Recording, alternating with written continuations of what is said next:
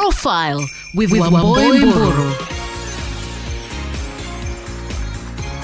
This is a repeat of Profile that was aired on Wednesday. Today featuring Bishop Dr. Ron Archer. This man was introduced to me by someone who put it this way Bishop Dr. Ron Archer came from streets and heavy abuse to becoming an advisor of three American presidents and also in Kenya, a consultant mentor to Kenyan governors. His profile will thrill and encourage millions as you host him on Profile. Now, that is how you were introduced to me. How about that? Is that my funeral? Is that my obituary? Are we burying me right now in the ground? Earth to earth, dust to dust, and ashes to ashes, my dear host. oh, he had said you have quite a sense of humor. That is it. How yes. are you? I am so blessed to be in your presence and to feel your dynamic spirit and to say good morning to all of my Kenyan friends and to say Bwana Asifiwe. Amen.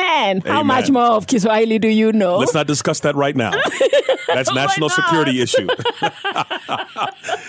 they uh, it's an old saying. Let's go to your names. Yes. You well, all three of your names mean something. Well, I think in the biblical tradition, when uh-huh. God would call a person into His service, He would always either change their name, like Abram to Abraham, yes. from Jacob to Israel, from Saul to Paul. So names are important. Even Moses asked God, "What's your name?" And He said, "I am that I am." Well, my name is Ronaldo.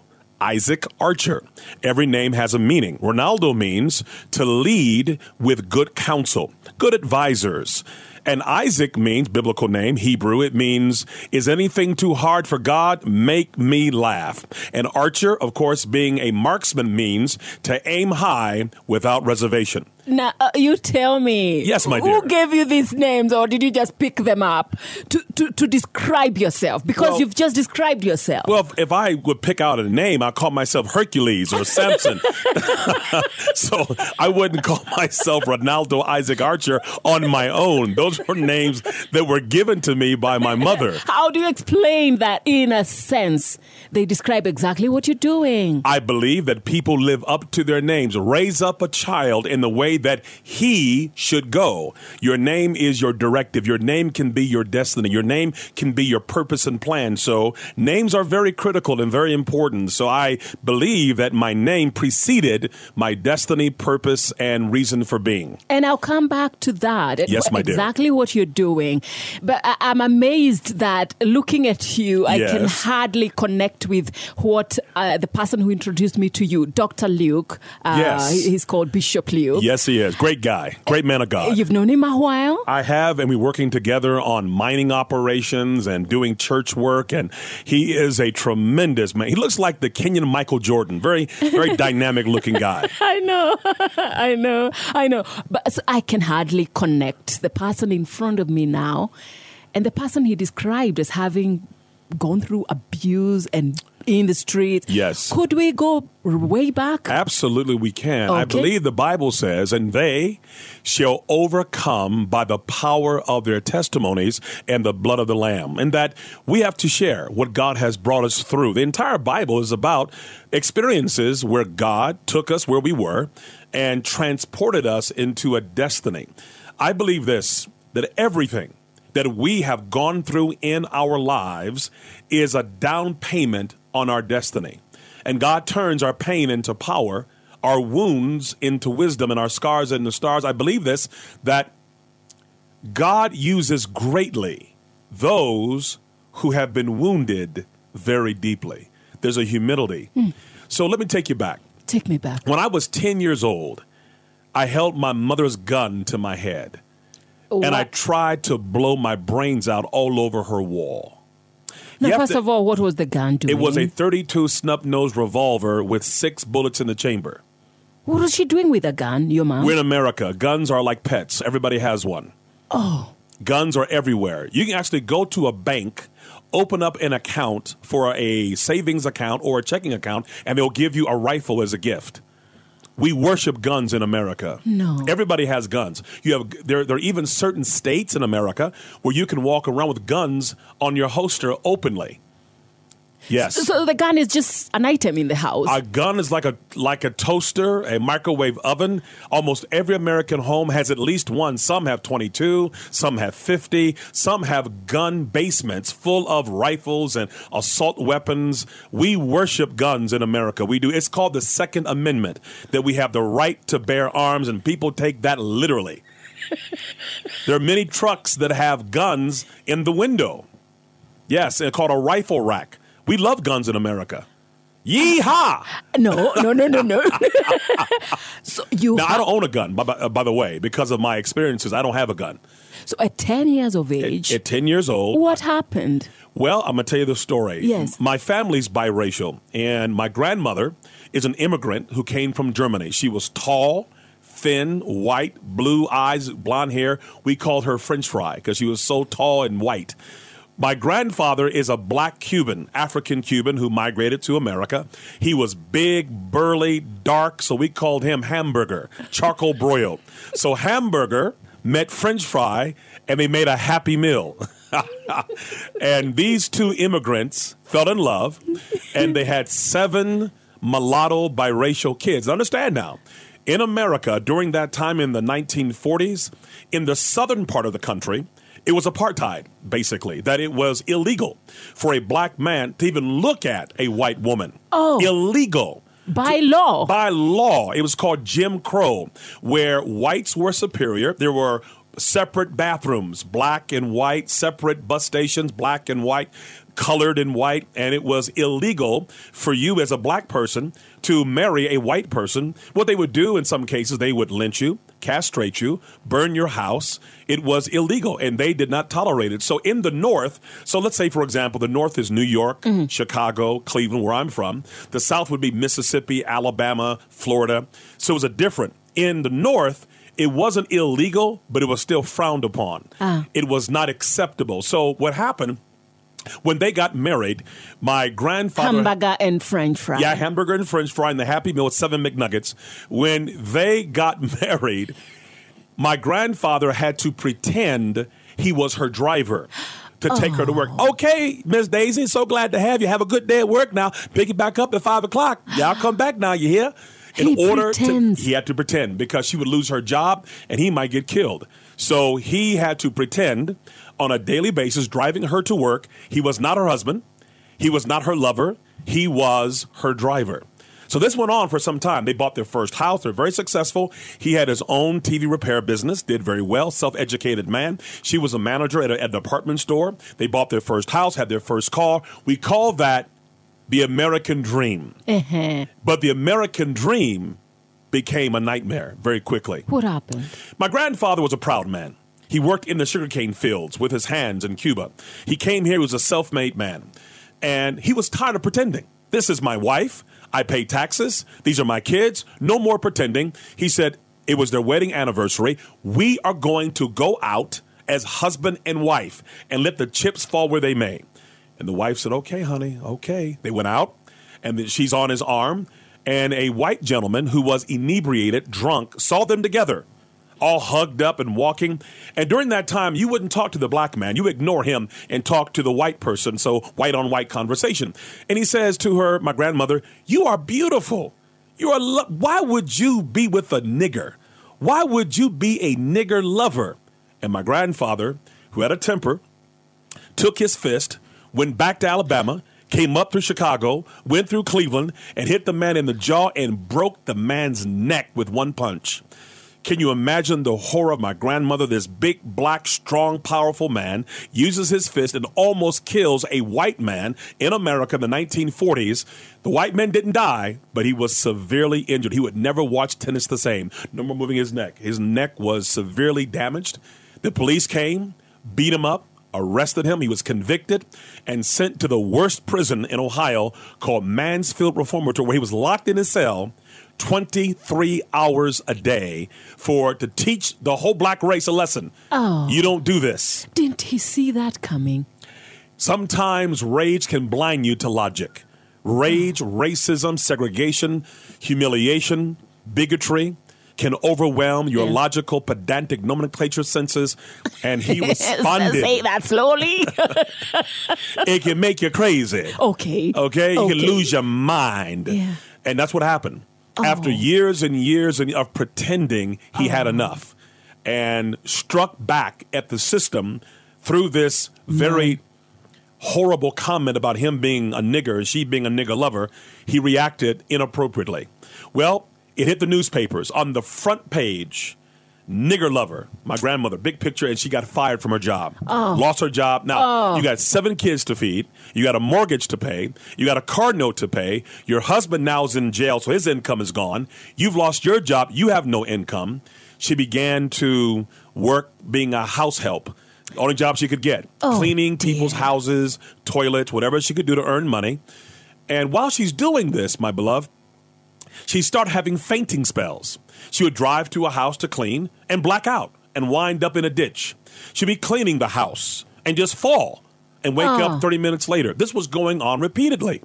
So, out of fear and concern for her children, herself, went to the hospital and asked the doctors, I'm blacking out. I can't control it. What's wrong with me?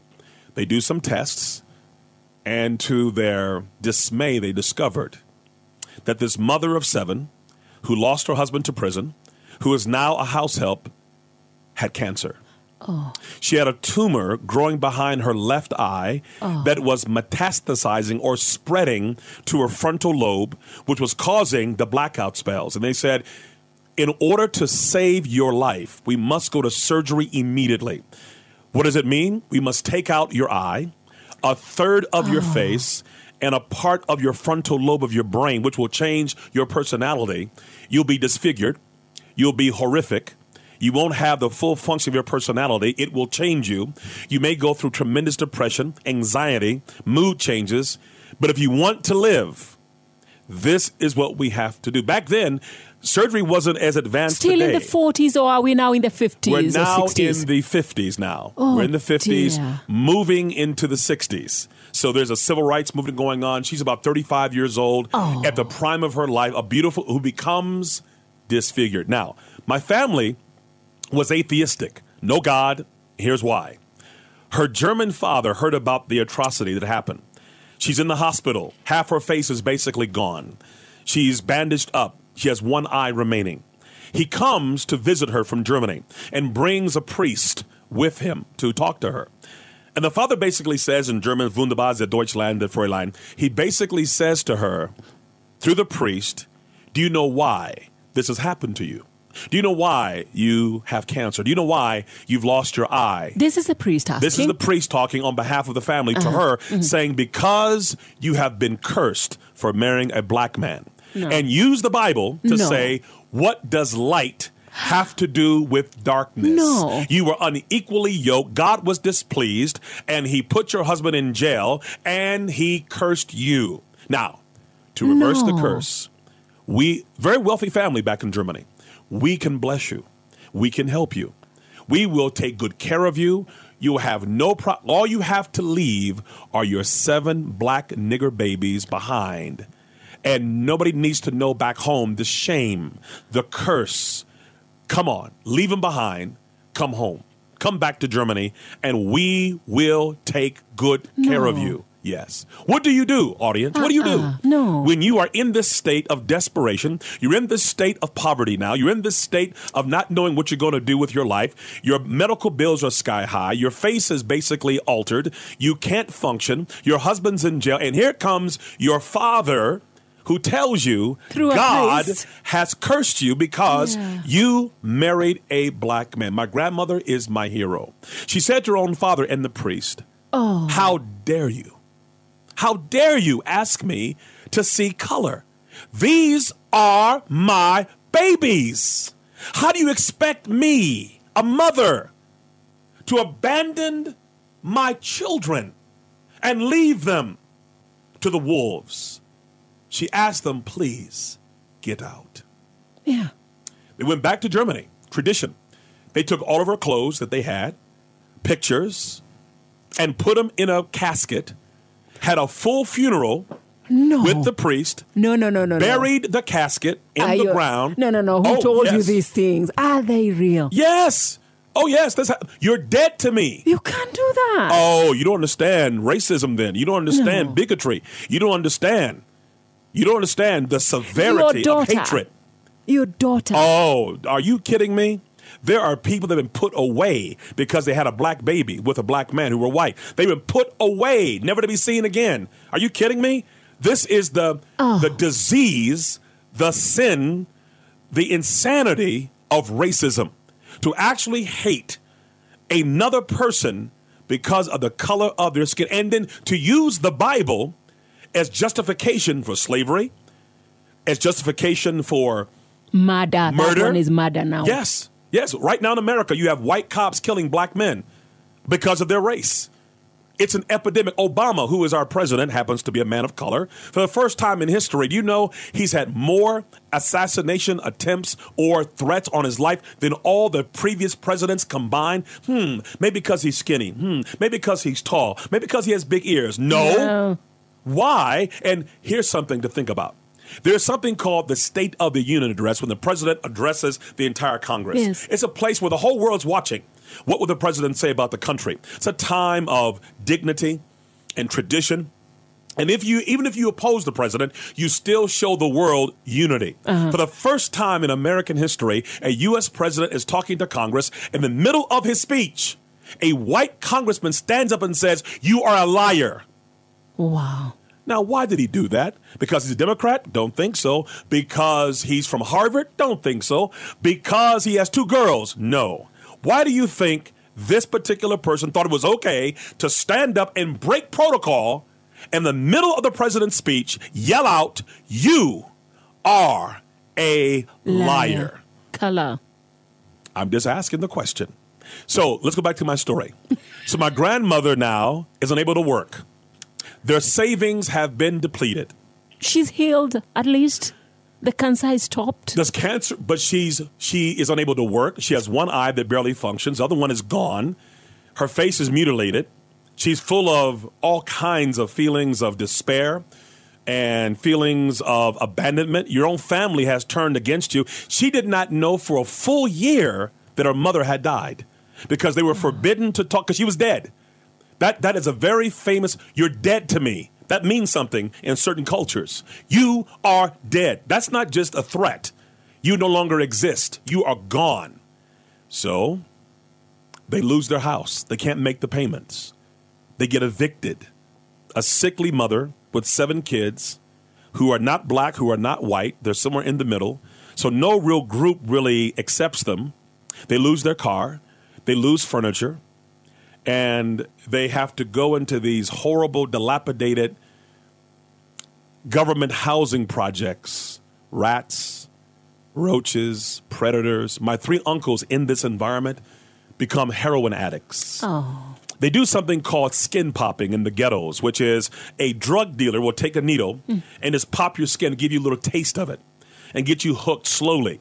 Then they ask you to join a group. They, my three uncles belonged to a gang called the Devil's Disciples. Oh, no. Where they would worship the devil and do all kinds of crazy things. They had lost hope.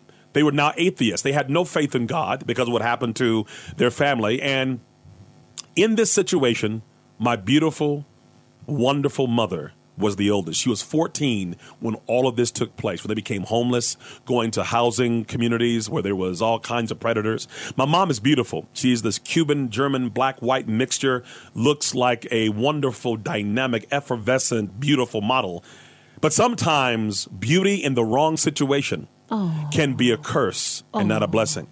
A man in the community who was a pimp oh. came by and he knew the story. He said, Your daddy's in prison, your mama's dying, and your three brothers are hooked on heroin. What is school doing for you? You're the oldest. He said to her, Don't you understand? With your unique combination of things, you are sitting on a gold mine. She said, Where? He said, You're sitting on it.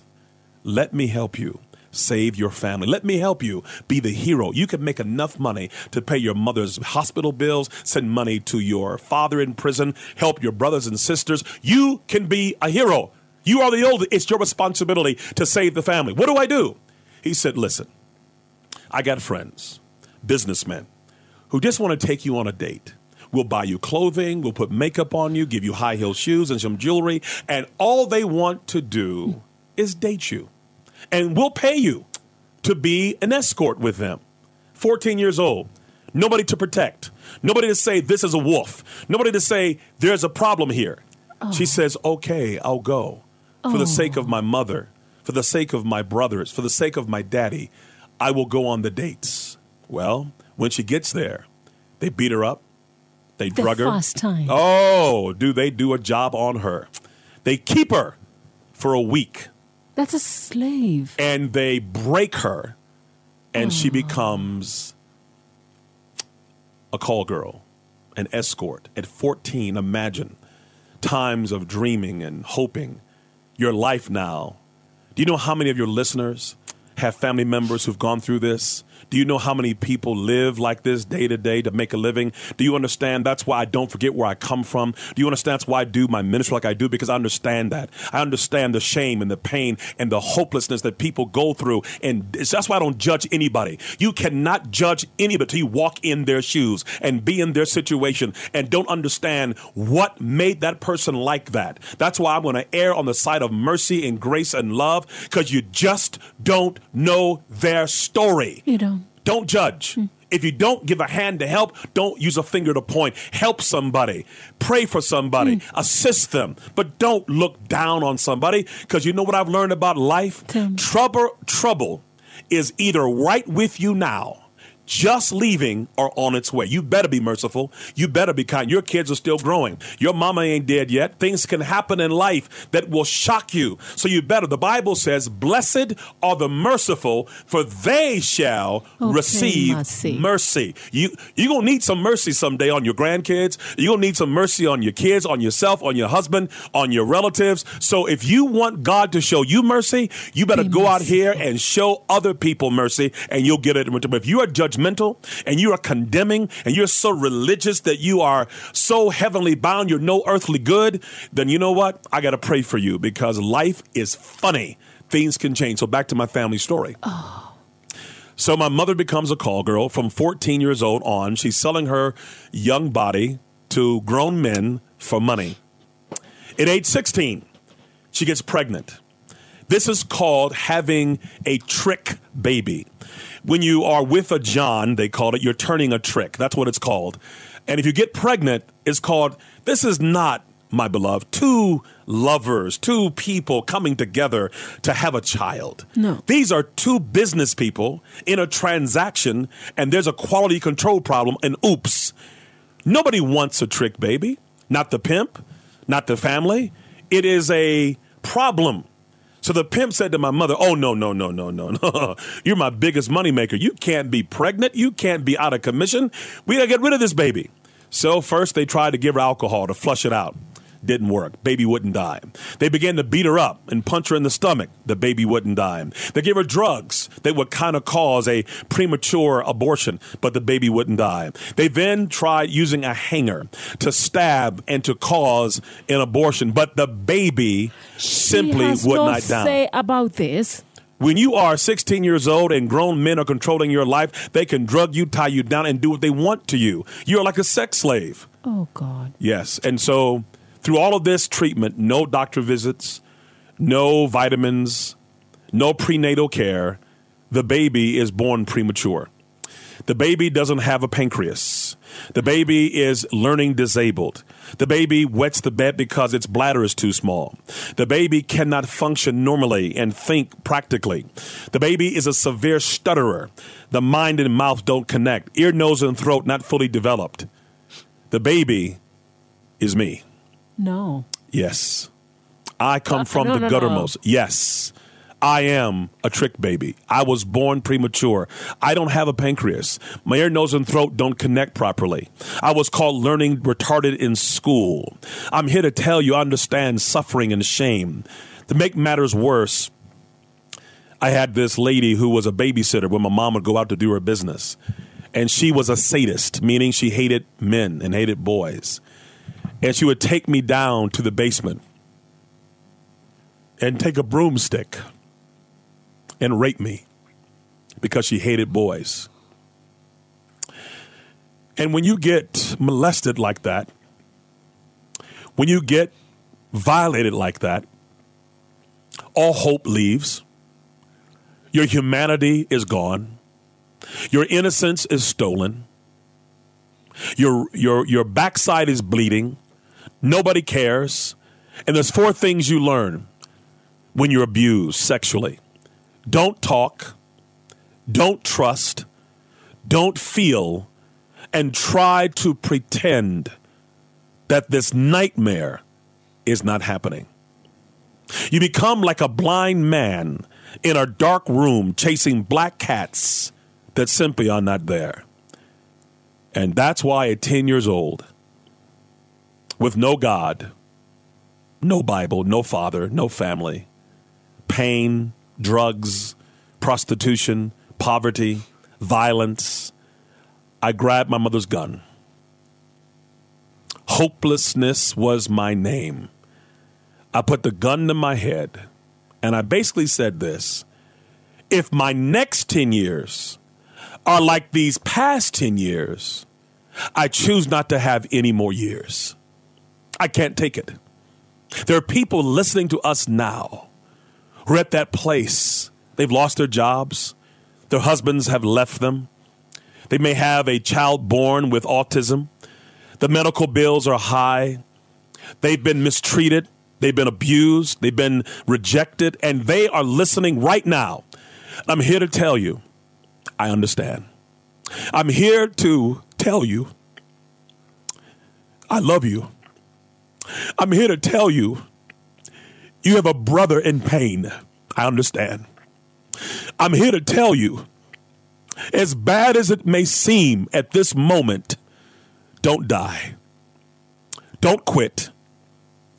Don't take that alcohol anymore. Don't take the drug. I understand. And God saved me just for you.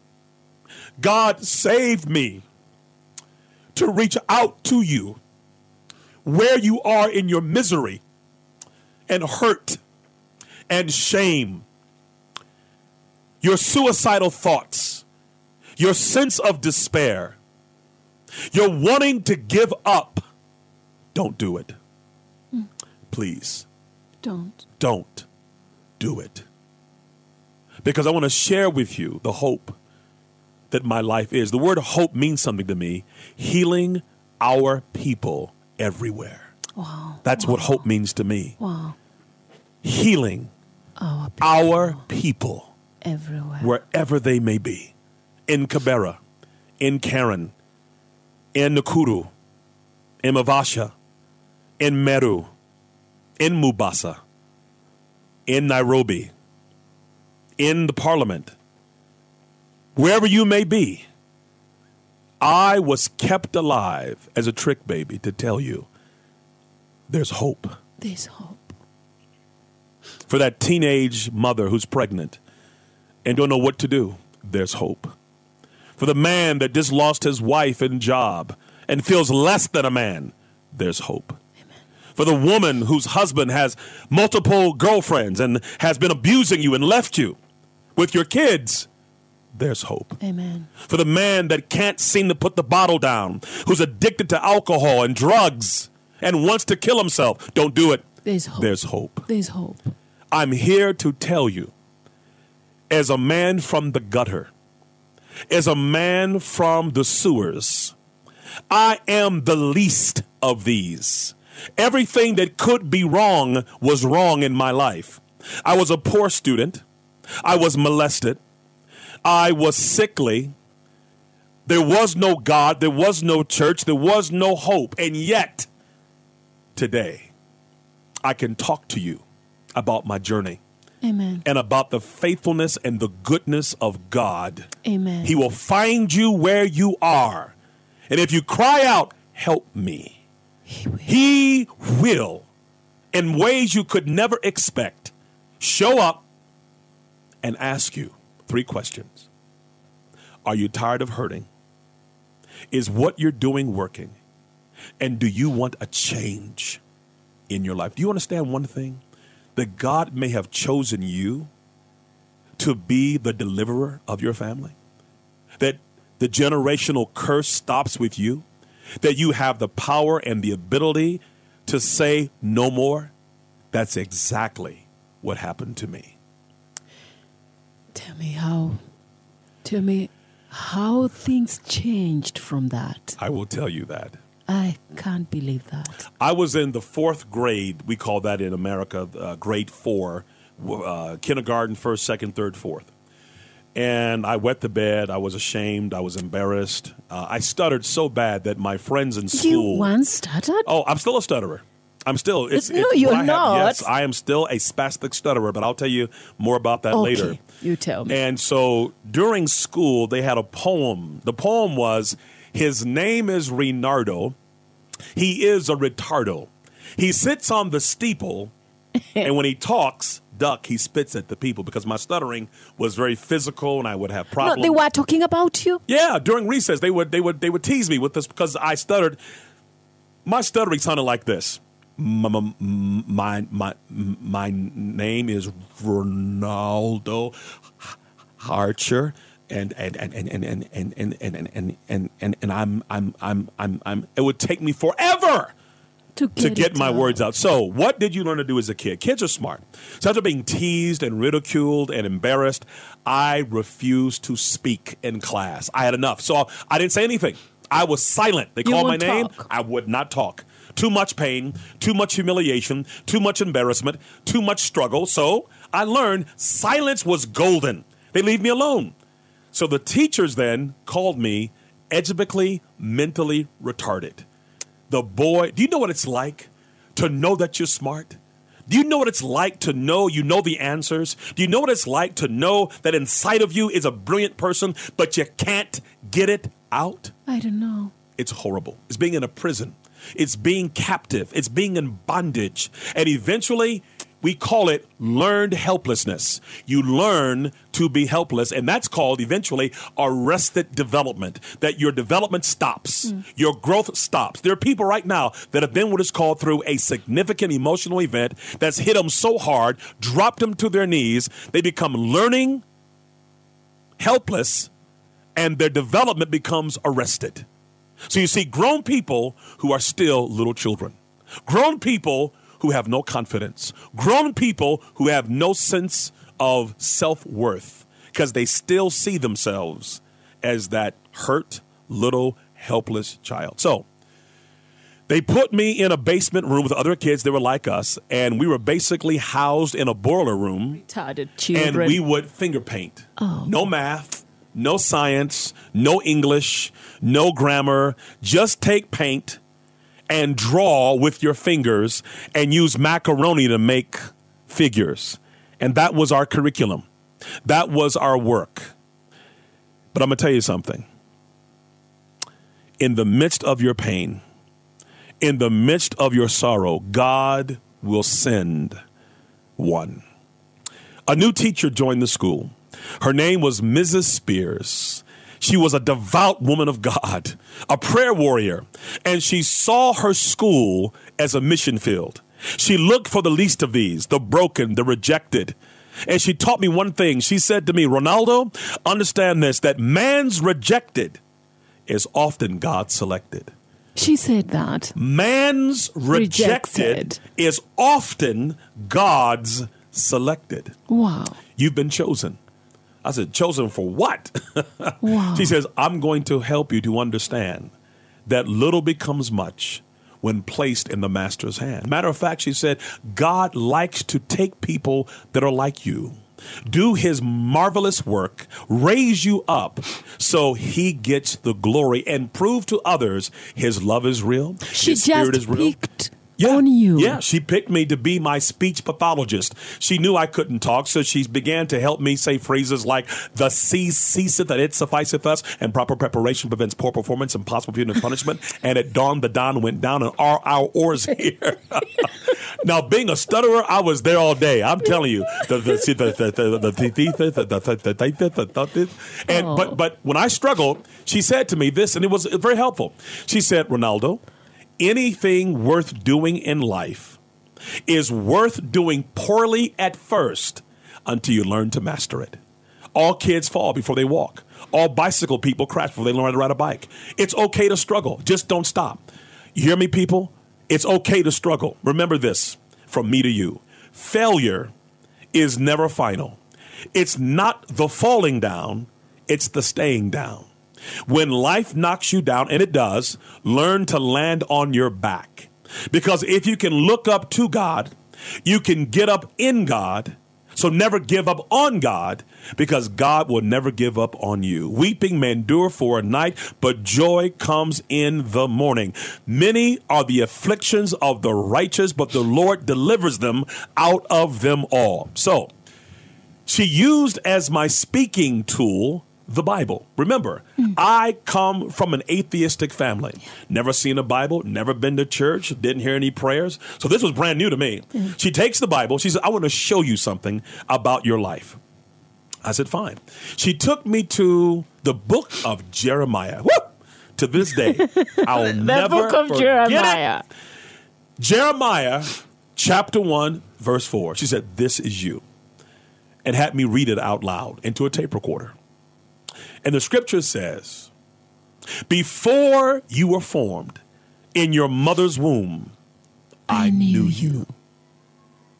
Before you came forth out of the womb, I sanctified you. I set you apart as a prophet to the nation. Yes.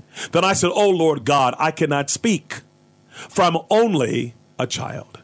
And the Lord says, Do not say you're only a child, for I shall touch your mouth with my hand, and I shall put my words in thy mouth, and wherever I shall send thee, thou shalt speak, and be not afraid of their faces, for I am with you Amen. to deliver you. Amen. Says the, the Lord. Lord. Do you know what that's like?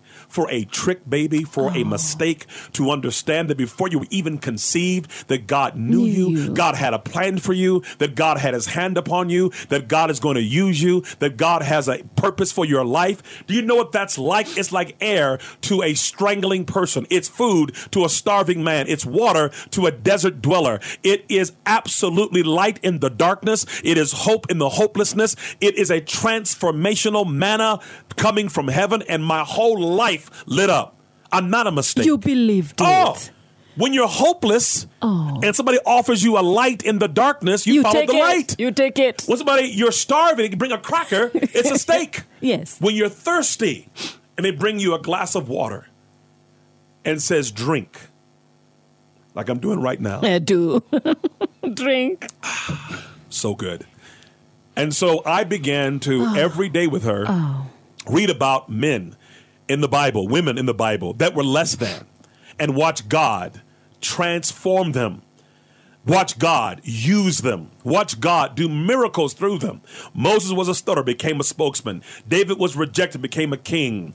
Joseph was lied on, put in prison, put in a pit, and he became the prime minister of Egypt. All of these people I could identify with. And yet I saw the hand of God began to transform four things their head, their heart, their hands, and their habits. Repeat that again. When you yeah. give your life to mm-hmm. God, He transforms four things. He changes your head yes. of what you think is possible, what you think you can do. Yes. He changes your heart, that He gives you hope and inspiration. He changes your hands. He gives you a purpose to use your gifting, your talent, and He changes your habits of what you do every day to prepare yourself for greatness and for service. And so I began to read the Bible with her out loud and started believing if God be for me, who can be against oh. me? Things that seem impossible with men are possible with God. God says, I know the plans I have mm. for you, plans to prosper you and not to harm you, and offer you a hope and a future. If you confess with your mouth the Lord Jesus and believe in your heart that God raised him from the dead, thou shalt be saved. I began and I memorized Amen. 2,000 scriptures. What did David say? Yes. How can a young man keep his way clean by taking heed according to thy word. Thy word have I hid in my heart that I may not sin against thee. I memorize chapters, Psalms. Do you know what happens when a young man starts to eat the word of God like so at that? this time, how old are you? I'm about 11 years old now. I'm 11. Uh, Mrs. Pierce has been with you two years, yeah, really. And everything now I've learned, I become like a little Bible scholar. And I begin to believe what oh. the word says. Oh. I will oh. never leave you nor no, forsake, forsake you. I'm a friend that sticketh closer than a brother. I begin to believe the promises of God. Ear has not heard, eye has not seen, nor has it entered into the heart of man what God has in store for those who love. David said, I am old. I was young. I've never seen the righteous forsaken, nor a seed begging for bread. I began to believe what I was reading, memorized it, and I began to live it. My stuttering was under control. I'm still a stutterer. It's, it's incurable. By the power of the Holy Spirit, here's what happens there are words I can't say. They'll trigger a stuttering fit. So as I'm talking to you, I'm trying to find the right words to say in milliseconds that will not cause me to stutter. So I have to continuously edit out thoughts and words so I can say the words I can say and leave the words behind that I can't. This goes on in seconds. That's how my mind was trained. By reading the Bible like I did and memorizing 2,000 scriptures, you know what happened? I developed a photographic memory that I could read textbooks and whole chapters. I could read anything. I became an absolute genius in school from yeah. memorizing 2,000 scriptures, the part of my brain that collect and ingest pedantic nomenclature and intellectual academic jargon to affect my cerebellum and my reticular activating system became alive. Basically, the Bible changed my head. Oh. My mind became a sponge. It actually became a camera that I can look at something and never forget it. I can go back 10, 20, 30 years and pull up information from my brain and I never forget what I learned. So I went from being oh. a retarded child to being the number one student in my school, oh. of being an academic scholar, of being this hero to other kids. And what happened as I grew, happened? I became smarter and smarter I went to a private all white academy. A poor kid catching three buses to get to this school, no girls, discipline, shiny shoes, no facial hair, and the whole student body, it was 1% black, 99% rich white, and they elected me, the student body president, said, You lead us. Wow. I graduated first in my class. I graduated with honors. I was a football star and got a full scholarship to college and became a pastor at 23. My family took notice. The scripture says, hear me today, everybody. Hey. Let your light so shine mm. before men that they may see your good works and glorify your Father which is in heaven. So let me tell you a secret. Sometimes the things that happen to you are not just for you. There happen to you to be an example of God's mercy, God's grace, God's deliverance. Remember when Paul and Silas were in the Philippian jail? The Bible says at midnight they began to praise God and the whole jail shook. What people miss, Paul and Silas's prison door just didn't open. Every jail cell in the place opened up. it wasn't just for them, it was for everybody. Jesus says something that's so profound. Lazarus had died. Jesus had delayed coming. He was on his way to the tomb. And he said something to his disciples that makes you shiver. He said, I am glad for your sake yes. that Lazarus has died. Because by this experience, you'll know I am the resurrection and the life. Though ye may be dead, yet shall you live yes. again. So sometimes things happen to you, not to harm you, not to punish you. So God may use your life as a living laboratory to draw others to Himself. To himself. So I'm preaching on Mother's Day to an atheist family never comes to church. On that particular day, my mother shows up. Oh. She sits way in the back. I talk about the theme of that day was the rehab of Rahab how a prostitute became adopted into the lineage of Jesus. This pagan Gentile call girl was included. And you know what? Let me tell you a secret. In the book of Hebrews, chapter 11, it's called the Hall of Faith. Mm-hmm. You got Moses and mm-hmm. you got all these great men. Only two women are mentioned not Esther, not Mary, no. not Ruth, not Naomi, Sarah and Rahab, the harlot. Becomes a matriarch of our Lord and Savior, Jesus Christ. God can change the lineage, the genealogy, the future, the purposes of your family if you give it to Him.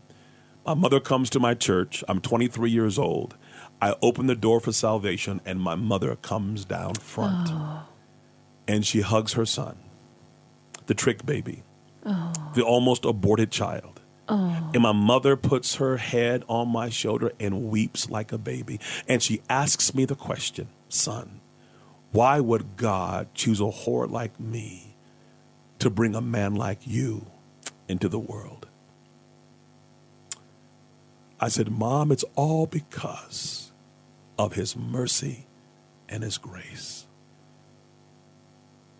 When my mother got saved, she got saved. saved. Woo! The, she became an evangelist to the family oh. and would get her car and bring everybody to church and, and, and, and, and witness about the power of God. Look at my son. Look at what God has done. I'm telling you, there's a God. Oh. Everybody in my family, grandmother, grandfather, aunts, uncles, cousins, got saved. We went from poverty to tremendous prosperity. I made my first U.S. million dollars as a businessman at 28 years old. Wow. My mother's sister, we own big real estate firms in America. Uncles are now real estate barons and, and big six, eight bedroom houses. God took this raggedy, broken, abandoned, rejected, drug infested, prostitute filled family and by his mercy and grace turned generational curses into generational uh. blessings. Amen. I'm trying to tell you, I am alive this very day. I turn, my birthday is June 15th, and I'm alive here to tell you now do not give up. There is grapes in the land, but understand, the promised land was never empty. You got to fight for it. You have to put on your big boy pants, your big girl pants, and go to battle. The promised land that God gave Israel was full of ites, Ammunites, Jebusites, Pekamites, Halamites, Canaanites, and they had to go fight but God said, I will be with, with you. You, you got to fight for your dream. You got to fight for your family. Paul says, put on the whole armor of God. Why? To go on vacation? You got to go to fight. You got to go to battle. Because in the struggle is where you experience God.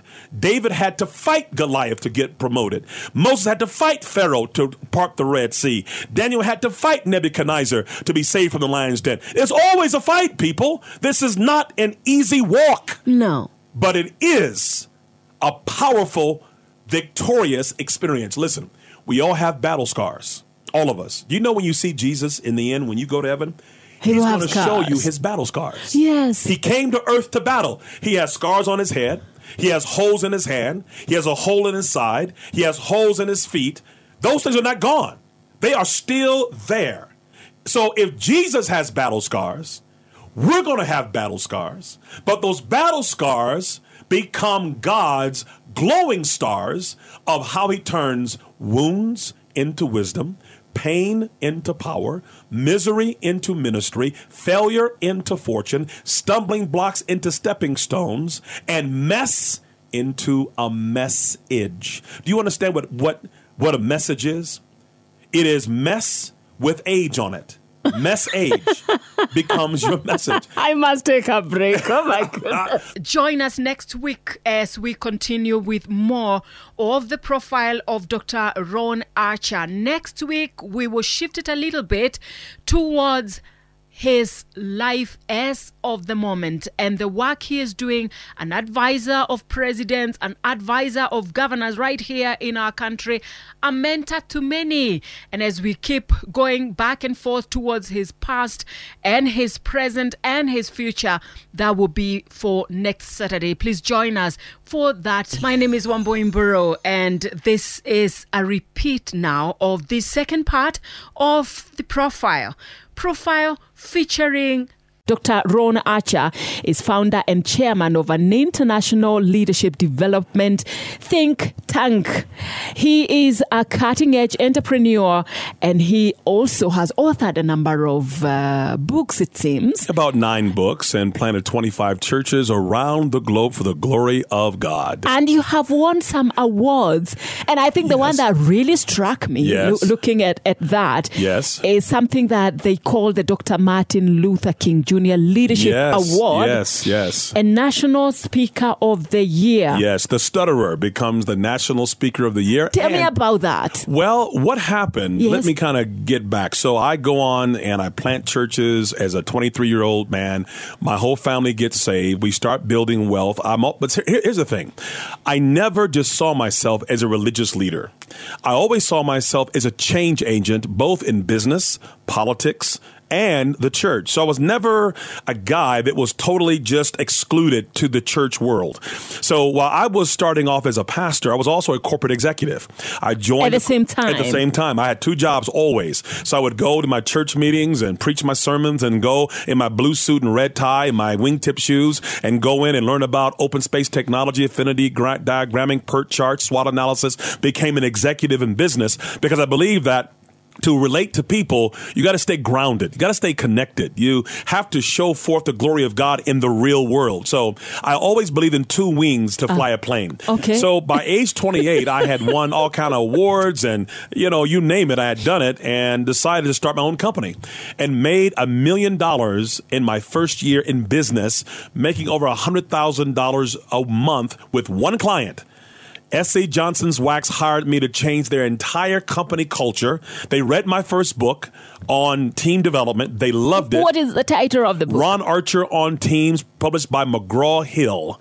And it put me on the map. It was a bestseller in the business community. Ah. I was in demand all over the business sector to lecture about the principles of organizational behavior, about leadership development, about team development. I was the expert at 28 years old. In my 28. Book. Yeah, man. God uh, does it. Where did you, you get that information? Well, what I was able to do was apply what God had done in my life. I was oh. an academic scholar because okay. I couldn't forget anything, and everything I read I remembered, and I would read five books a week. So I would just I would just gain, and I go on trips. I was doing my first corporate job was to go into various manufacturing plants and change the culture, change leadership, change organizational behavior through open space technology, affinity diagramming, organizational development. So I became an expert, and I learned very fast. I put it into practice. It was successful. I said, you know what? I can do this on my own. I was always an entrepreneur. I always was independent. And I said, you know, I will never be the most successful of me working for somebody else. I am going to start my own business. And I started the Dunamis, which means Power of the Holy Spirit mm-hmm. Institute for Advanced Leadership Development and got a big contract off the bat and became a millionaire. It was just amazing. The book became a bestseller. I had TV shows. I was planning churches and success and upward mobility just continued and grew. My family was involved and I just never forgot. I planted clinics and but one dream I had. Mm. I've been to South America. I've been to the Caribbean. I've been to Europe spent 2 years in Europe. I wanted to come to Africa.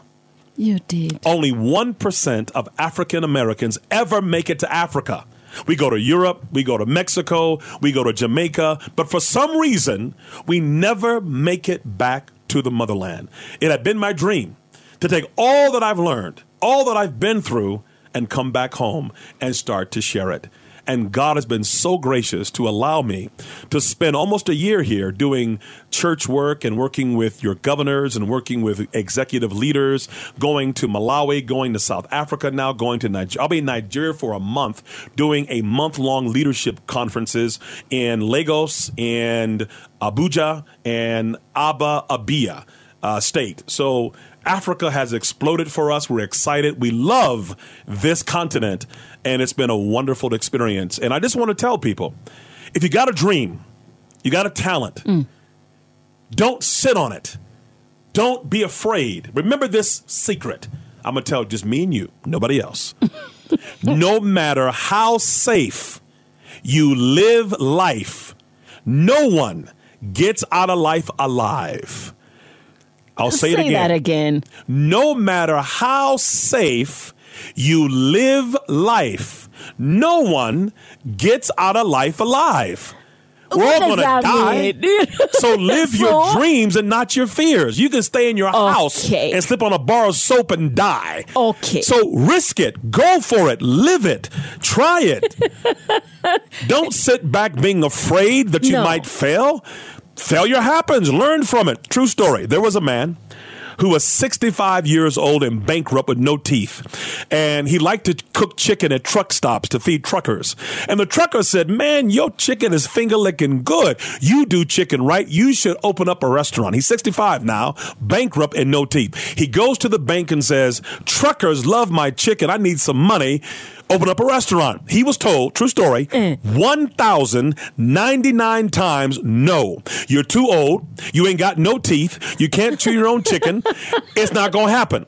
His name was Colonel Sanders, the founder of KFC. Wow. There was a woman Wow. who wanted to be a TV star in her early 20s. She went to her first interview and they told her point blank, You are too fat, too black, and too greasy for TV. Oh. She was told a hundred times, You're not beautiful, you're not thin, you're not the type for television. But she refused to believe that somebody else's opinion of her would define her destiny. Her name was Oprah Winfrey. She now Now, owns her own TV network called OWN and the first black female billionaire in the world. Yes. Don't let nobody tell you what you cannot do. Nobody can ride your back unless it is bent. If, if you think you can or think you cannot, either way, you are right.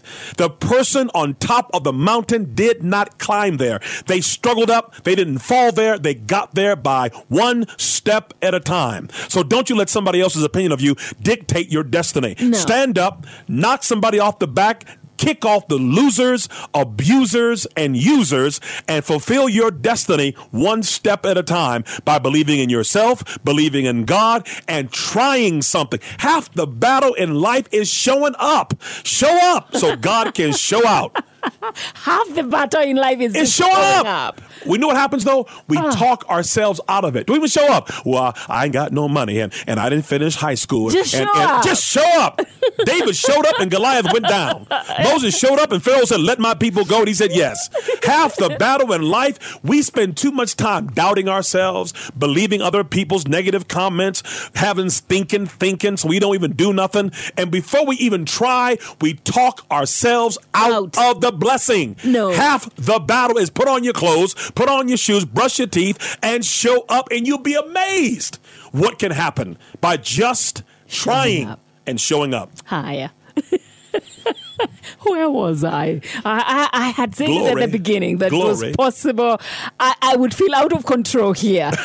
but let me try to You capture it back. a revelation, a deductive, dynamic, transcendent thought process that revealed God's divine purposes.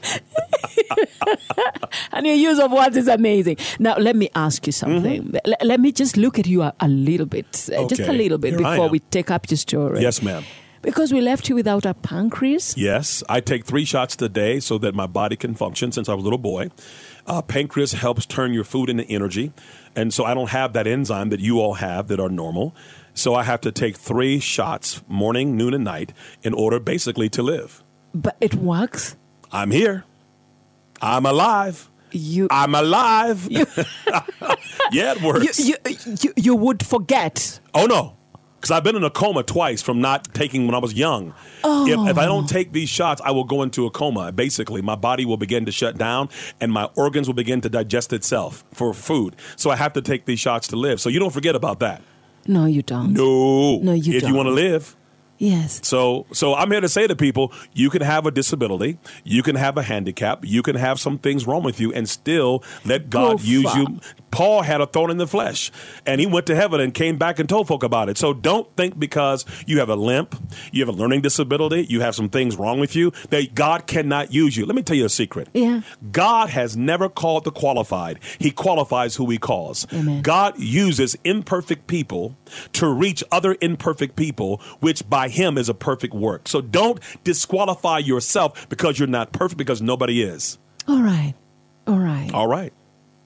Oh, there it is. Your, your family, your, yes. your family, your your uh, your grandma. My grandma. We left her with half yeah, man. But you know what? It's amazing what money can do. really? a, plastic surgery, new face, new Seriously? eye. Seriously? Yeah. So the thing that we didn't have early because of God's mercy and grace and success, we gave her a new face. She's still alive. No, she passed away. Know, oh. yeah, she's she's long gone about okay. maybe ten years ago. But okay. the rest of her life was lived in glory. She looked good. She had an artificial eye. Her face was reconstructed. Oh. My grandfather got out of jail, and we we invested back in his business. He did quite well. They're both passed on, but they had great. They were able to live to see what God was able to do with almost nothing. And everybody said, Give me some of that Jesus. Yes. Wow. Yes. Did the link back in uh, Germany get, get, get. I spent two years in Germany dealing with my family there, and they were so open and so excited. Oh. You know, everybody likes success. There's, an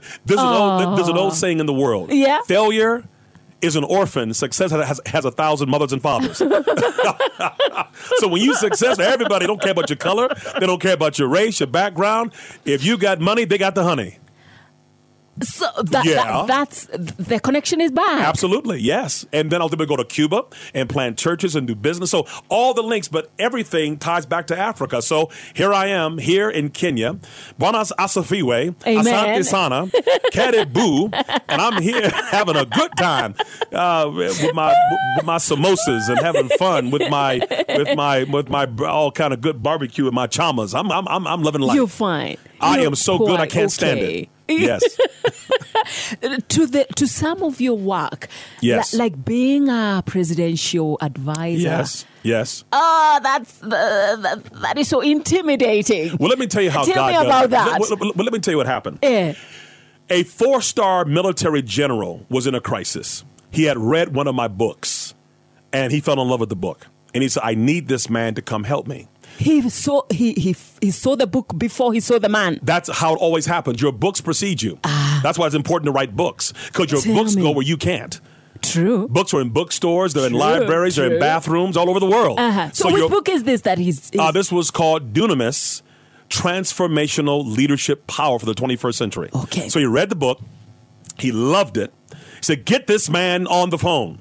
They tracked me down. This is a four-star military general named Commander General B.B. Bell. He called me down to work with him. We transformed things for him. He said, wherever I go, you're coming with me. So he got promoted to a five star. He was in charge of Asia, Korea, Europe. And of course, he was an advisor to one of the presidents. He said, I got somebody Remember Joseph in prison? Yes. And he said, Don't forget about me. well, the Bible says your gift will make room for you before great men. And he said, I got somebody who is so interesting.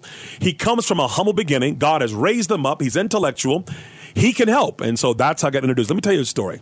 When I was 10 years old, as I told you earlier, I yeah. had a gun to my head. Yes. When my son was 10, he was sitting aboard Air Force One the president's pri- private military plane, sitting in the president's chair, wearing the president's flight jacket, eating presidential M&Ms, and calling him by his first name, thinking this was normal. That's what God can do in one generation. Yeah. One generation. I had a gun in my head. He is now talking to the most powerful man on, on the planet, sitting in his Oval Office, acting like he's Uncle President. Oh. That's what God can do if you simply show up and say yes. Can I say it again?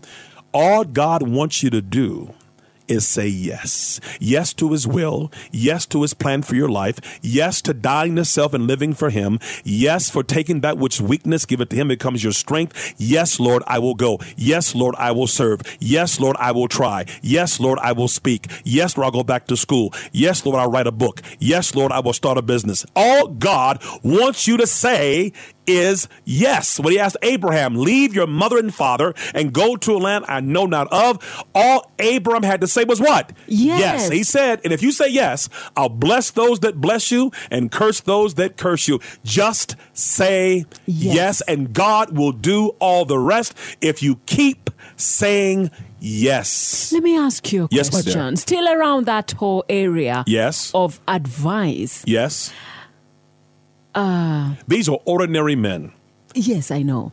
I, I, I want to ask something yes. different. I want to ask about about you. Yes.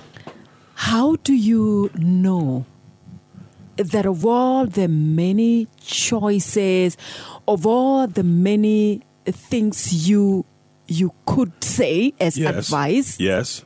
that you're giving the right advice that will work, that will stand the test of time. One, my advice is always biblically centered, and by and God says, "Heaven and earth will pass away, but my word will never pass away. My word will go forth." And will not come back to me empty. Okay. But it will do that which I said it will do. So everything I advise is based upon God's word. I may not say in John chapter 3, but I will simply say an ancient proverb, mm. a Greek proverb, because the Bible is written in, in Hebrew and Greek. So to make it open to secular people, I will use an ancient Jewish proverb, right. a ancient Greek saying, but it's biblical. So my advice is built upon the internal, immutable, dynamic, didactic, living, transcendent, inerrant word of the living God, which cannot fail. So my faith is not in my own ability. No. It's not in my own intellect. It's in the power and the veracity and the tenacity of Of God's ever changing word. If any man be in Christ, he's a new creature. Old things are passed away, all things become new. So I, my confidence is not in my advice as an intellectual person. No. My confidence in the power of the Holy Spirit to take the word of God and use it as he says he will to be like a Joseph who was an advisor to. How did Joseph know that was the right thing to do? Saying for seven years, we're going to save, save, save, save. In the next seven years, the whole earth will be in a famine and we will feed the whole nation, become the wealthiest nation on earth. How did Daniel know how to interpret dreams with Nebuchadnezzar? That's the same thing. I, I see myself as a Joseph or a Daniel giving advice from God to these men. If they apply it, God will bless. Ah, yes, so I don't rely upon my own No. knowledge base. I rely upon what God has taught me, what I've learned academically, and blend it, but everything is based upon God's word. Looking at your past Yes. and the troublesome childhood, Yes. so troubled, really, just so troubled childhood. Yes. Uh, I I'm- thank I'm- God for it, though. Yes, it I do. does. It does come out. Yes. it does come out. You wouldn't be where you are Thank you. without that. What did David said? It was good for me that I had been afflicted. Uh-huh. Yes. I- I'm just wondering in your in this new Yes. uh, setup, Uh huh. in this new setup. Yes. Uh, have you had challenges unique now to the success, the blessing? Ooh, good The- question. no, no, because that is something I teach. Yes. For every thousandth person, thousand people, Uh-huh. that can handle adversity, only one in a thousand can handle prosperity. Now you can say that again. Let me say it again. All right. For every thousand people that know how to handle adversity, they know how to pray, they know how to fast, they know how to cry out to God when things ain't going right. Yeah. Only one in a thousand No, know how to read your Bible. The whole Old Testament is about a group of people when things went wrong. Help us, God. Deliver us. Send manna from heaven. Pharaoh's being mean to us. The Egyptians are chasing us. Oh, the Assyrians are attacking us. The Babylonians put us in captivity. They knew how to fast, how to pray, how to worship. And as soon as they got blessed, God who? Oh, Bible what? they can't handle that. No, because what happens is the old technique of the devil. You, all this can be yours if you bow down and worship me or worship yourself. The thing Satan has been selling since the Garden of Eden, you can be your own God. Ah. With the money you get and the power you have, you ain't got to worship nobody. They will all worship you. You can be like God. That's been the trick he has used. Hmm. And you to- I'm to tell you something. When you make a million dollars, you don't That's change. 28. Let me tell you, you don't change. Everybody around you changes. Uh-huh. Bologna, salami, they start worshiping you. yeah, so you don't change. Everybody around you go, he got money. We gonna kiss his feet. We gonna kiss his hand. We gonna wash his hair. We gonna do whatever he says. What oh, do you great do? one. Oh, great one. You got to keep it real. You need somebody. You need- listen. In order to be successful in life, you need two people in your life. Okay. You need a mentor Uh-huh. who is going where you, who, who is who is where you're going, so they can advise you what to look out for, what not to do, what to do. and you also need a tormentor. Somebody who don't care about your money, who don't care about your fame, who will tell your breath stink, your clothes are ugly, and you need to wash your feet and your hands. Somebody who loves you enough to, To offend tell you. you. You need a mentor and, And a, tormentor. in order to survive everybody's. When you become rich, you get false friends and true enemies. You need them. I'm telling you, you need somebody around you who's willing to be real. What did Jethro told Moses? He wasn't afraid of Moses' fame. No. Moses opened the Red Sea. Moses called down fire. Moses, Moses, Moses. He said, The thing you are doing is going to destroy you and these people. We've That's a got to have something like that. You better have somebody. Who was your mentor? My mentor probably was my mother. Uh, my mother's brilliant. She uneducated woman, but she is so smart. You see, Wow. pe- you can learn from everybody if you listen. My mother was brilliant, smart woman, wise. When she became a Christian, the wisdom became like a fountain. So she was a mentor. My first pastor was a mentor. He oh. was a military man. And when he first saw me, he said, Shine your shoes, keep yourself clean, shut up, and follow me, and you'll learn something. And guess what? That man made me into a leader. Oh. He challenged me, he provoked me, he would ride me, he would not let me settle for mediocrity. It was, yes, sir, shoes clean, ready for service. That man was a great mentor. And then throughout history, people like Martin Luther King Jr., his life, reading about what he ah. went through, that he was suicidal at times and he, he oh. went through depression, but God brought him through. Nelson Mandela, what he went through, 26 years in prison and came out. I love you and changed South Africa.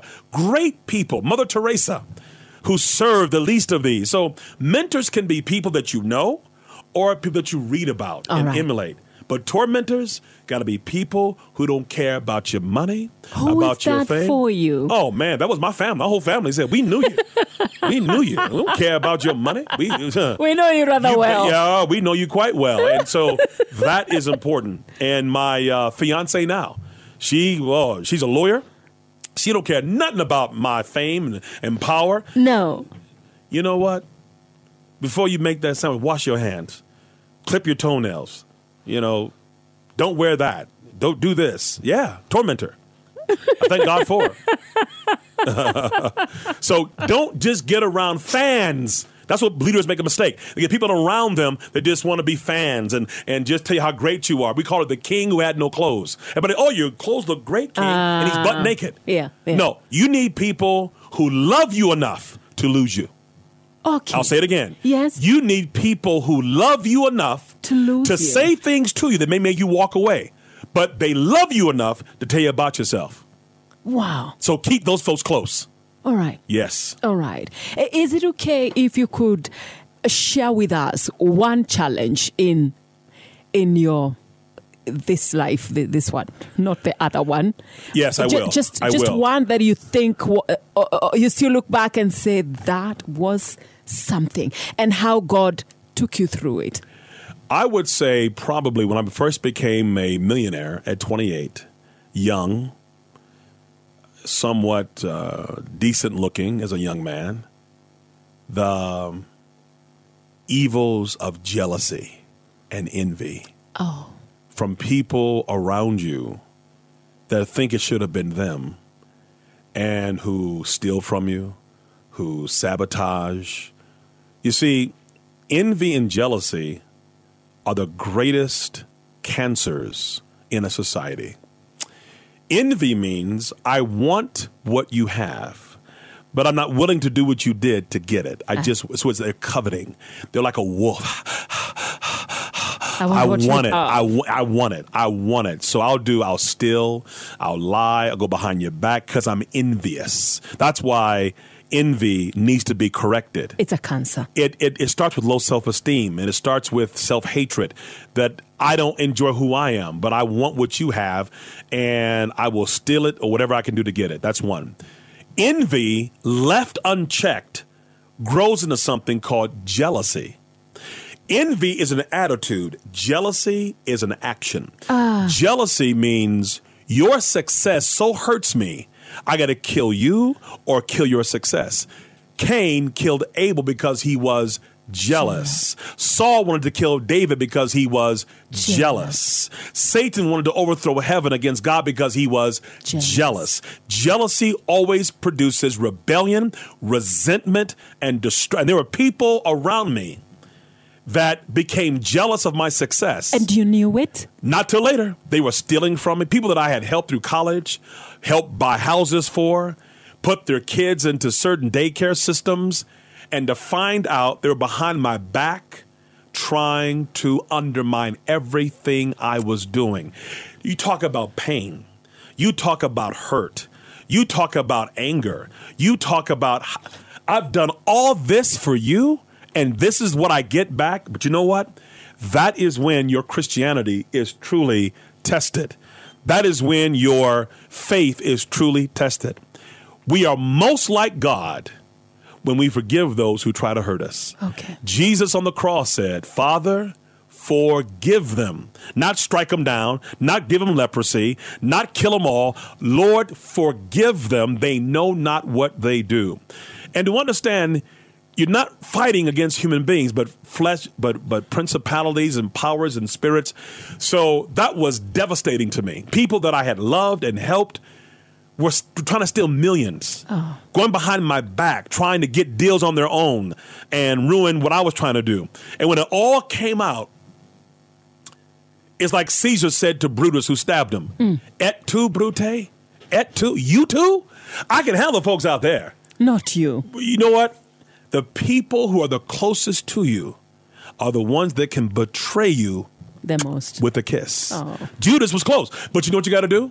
You got to love them, forgive them, restore them, help them, and keep going. And keep going because unforgiveness kills you, not them. I know. It's like drinking poison, hoping that they'll die. It's only killing yourself. So work. forgive, let go so you can grow. And God will bless you. So that's a big thing that I had to go through. It was devastating. I had dreams of taking a shotgun and shooting their kneecaps. I didn't want to kill them. I just wanted to wound them. I just wanted to shoot them in their kneecaps and see them suffer. I didn't want to kill nobody. I just wanted them to limp for a while. I had dreams. How's that feel? You, you just tried to steal $3 million from, from me. me. I'm trying to help the homeless and help this and do this. You're making good money with me, and you're trying to to st- sabotage. Yeah, man. but, but, you, you got. But yeah, I, I, had to go on my face before God. Help me, not kill these people. Okay. Yeah. And not even wound them. Not even wound them tell me, eh, you, you, you have something to do with our governors here in this country. Yes, yes. Uh, could I, you tell me about I've, that? I, have I've been working with the Governors Association and some of the governors to help them understand leadership responsibility and how to run their counties like a business and get a return on the investment to their stakeholders, which are the constituencies, the tax people, and those that they serve, and to teach what is called servant leadership. So when you serve people, you get the right to lead them. And there's an old saying, I cannot teach what I do not know. I cannot lead where I'm not willing to go. If I want to see change, I must become the very change I expect to see. Uh. So, leading by example, serving the people, doing what is best for the greater good, and lifting up the entire civilization to a place because I'm going to tell you what I know. Tell me. Kenya is the next big thing in the world. Kenya and Africa in general I know all the investors in America. Mm. This is where they're coming. You got to get ready. I'm telling you right now. How do we get ready? One, prepare, prepare, prepare, educate yourself, start your businesses, get yourself running because the wind is coming for those that have sails on their boats. If you don't have no sail, you're going to miss it. You're going to miss the wind. Do you think Barack Obama is coming just to shake Uhuru's hand? When when Barack comes to a country, he is bringing billions of dollars in investors with him. This is all economic.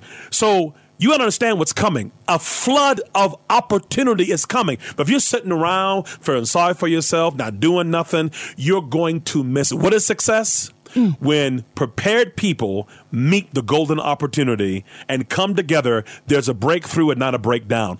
Billions of dollars, pounds are coming to Kenya are you ready? Do you have your baskets? Do you have your buckets? Do you have your businesses? Do you have your restaurants? Do you have yourself in a position so you can reap the harvest? Setting you, the sail, once again, the way you put it, putting the sails up. Yeah, okay, listen. Yes. I, I, I have a home in the Bahamas, and I like to go sailboating but you just can't go when you want to go. No. There are certain things that have to be in place in order to sail. One, the tide must be high. So if the tide is low, you can't go sailing. Your boat will crash on the rocks.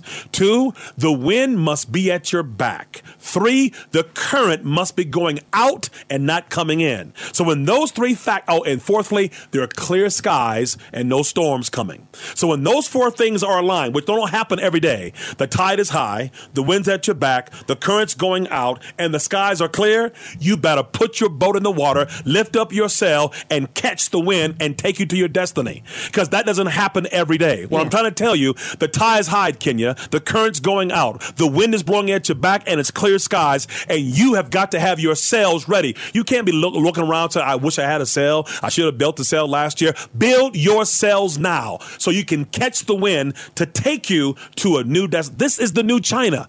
Warren Buffett said it. If you're looking for the next China, where you're going to grow at 20% annum, mm. it's Africa.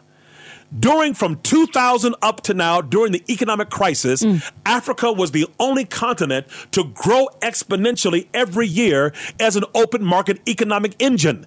Africa is on fire. Africa is the new frontier. It is the last frontier for economic development in the world. But man this of God, man yes, of my God. dear, can, yes. can I just address you as a man of God now? You may. What about terrorism? What about Al Shabaab? Jesus said, Evil you'll have with you always. I'm serious. Where's a place in the Bible there was no terrorists? There was no evil. There was no war. He said, You'll have war and rumors of war for the rest of the days. What you gonna do? Live in your house with and and and and, and I mean, like I said before, no matter how safe you live life,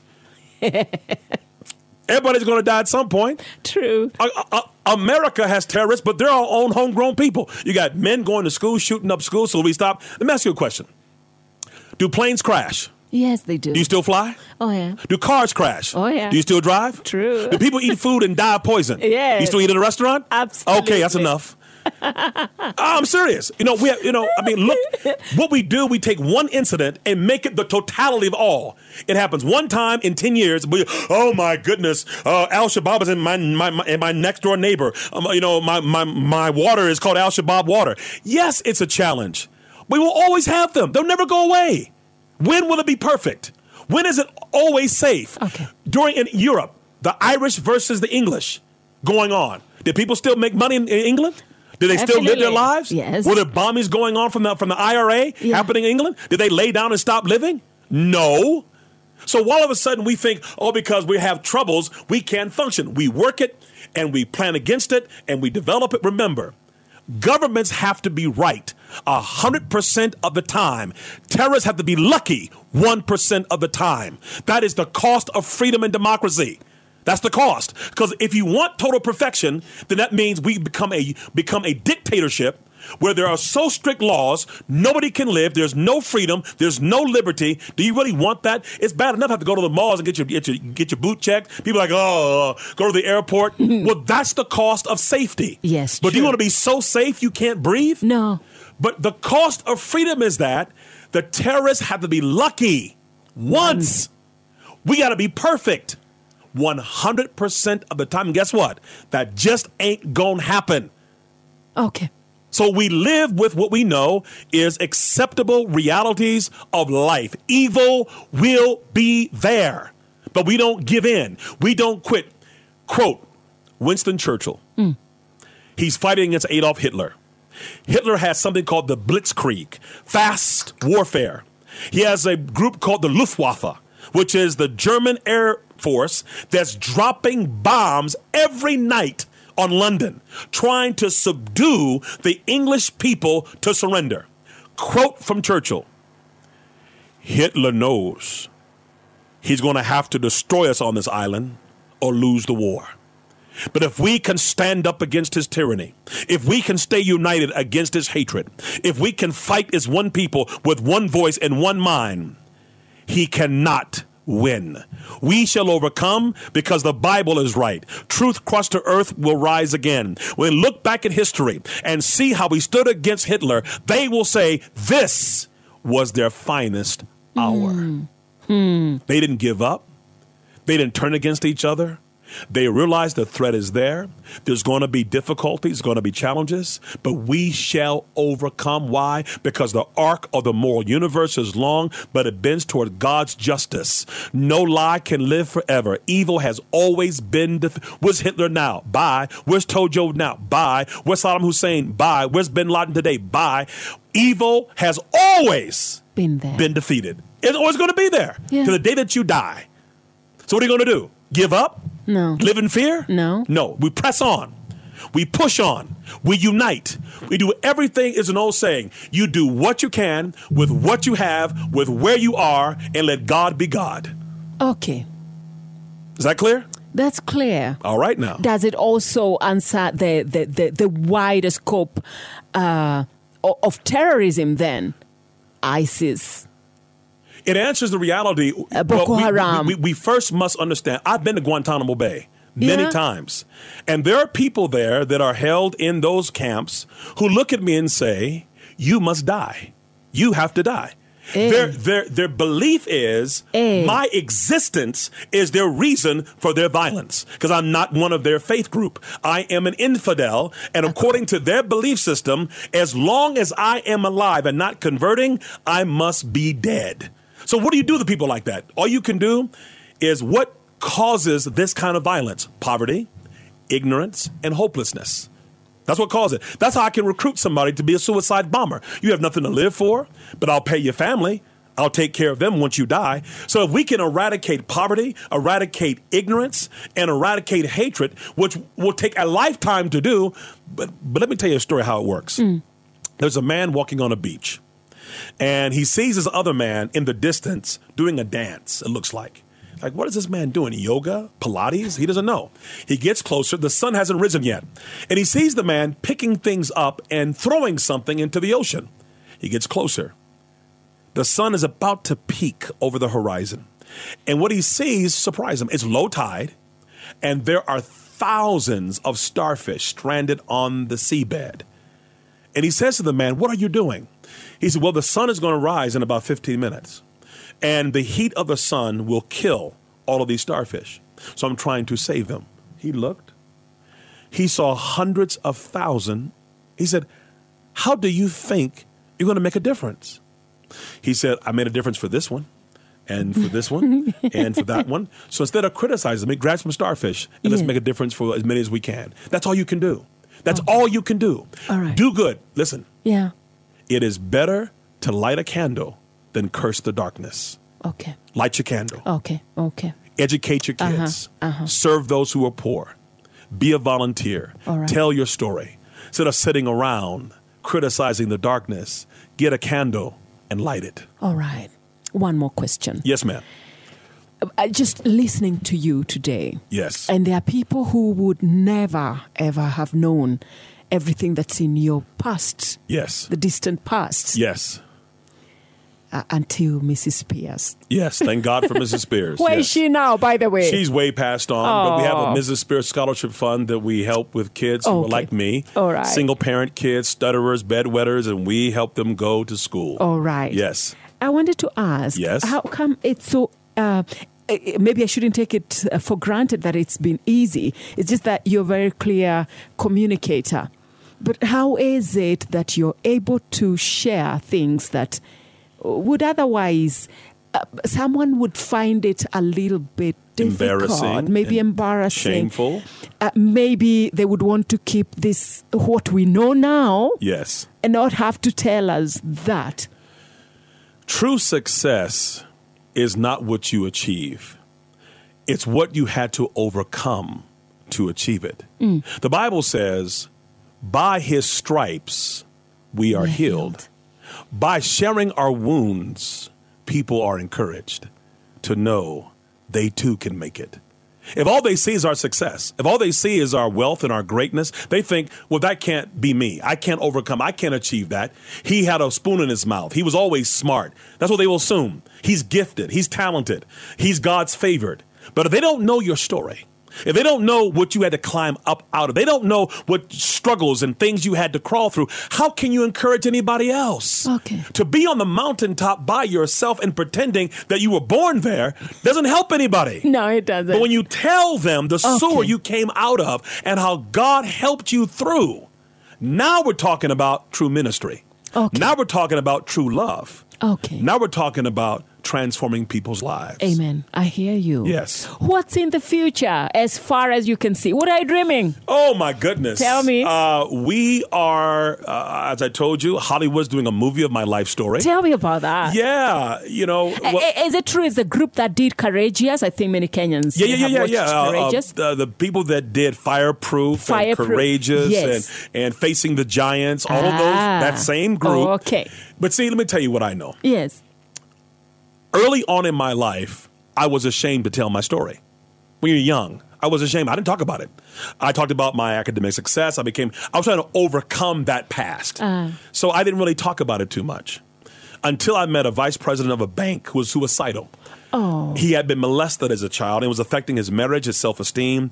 And all my theology and business acumen didn't help him, but I knew it would Your story. if I could connect with him, Okay. heart to heart, man to man, Okay. His life was changed forever. And I realized the power, the gift I had been given. Okay. So I refused to be quiet. I refused not to open and share.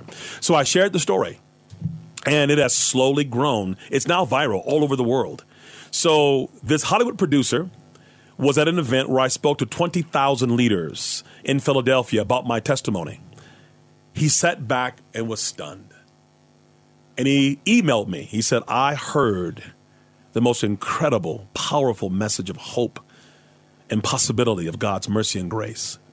We need to put this into a film, a movie Wow. called Trick Baby. But the trick was on the devil.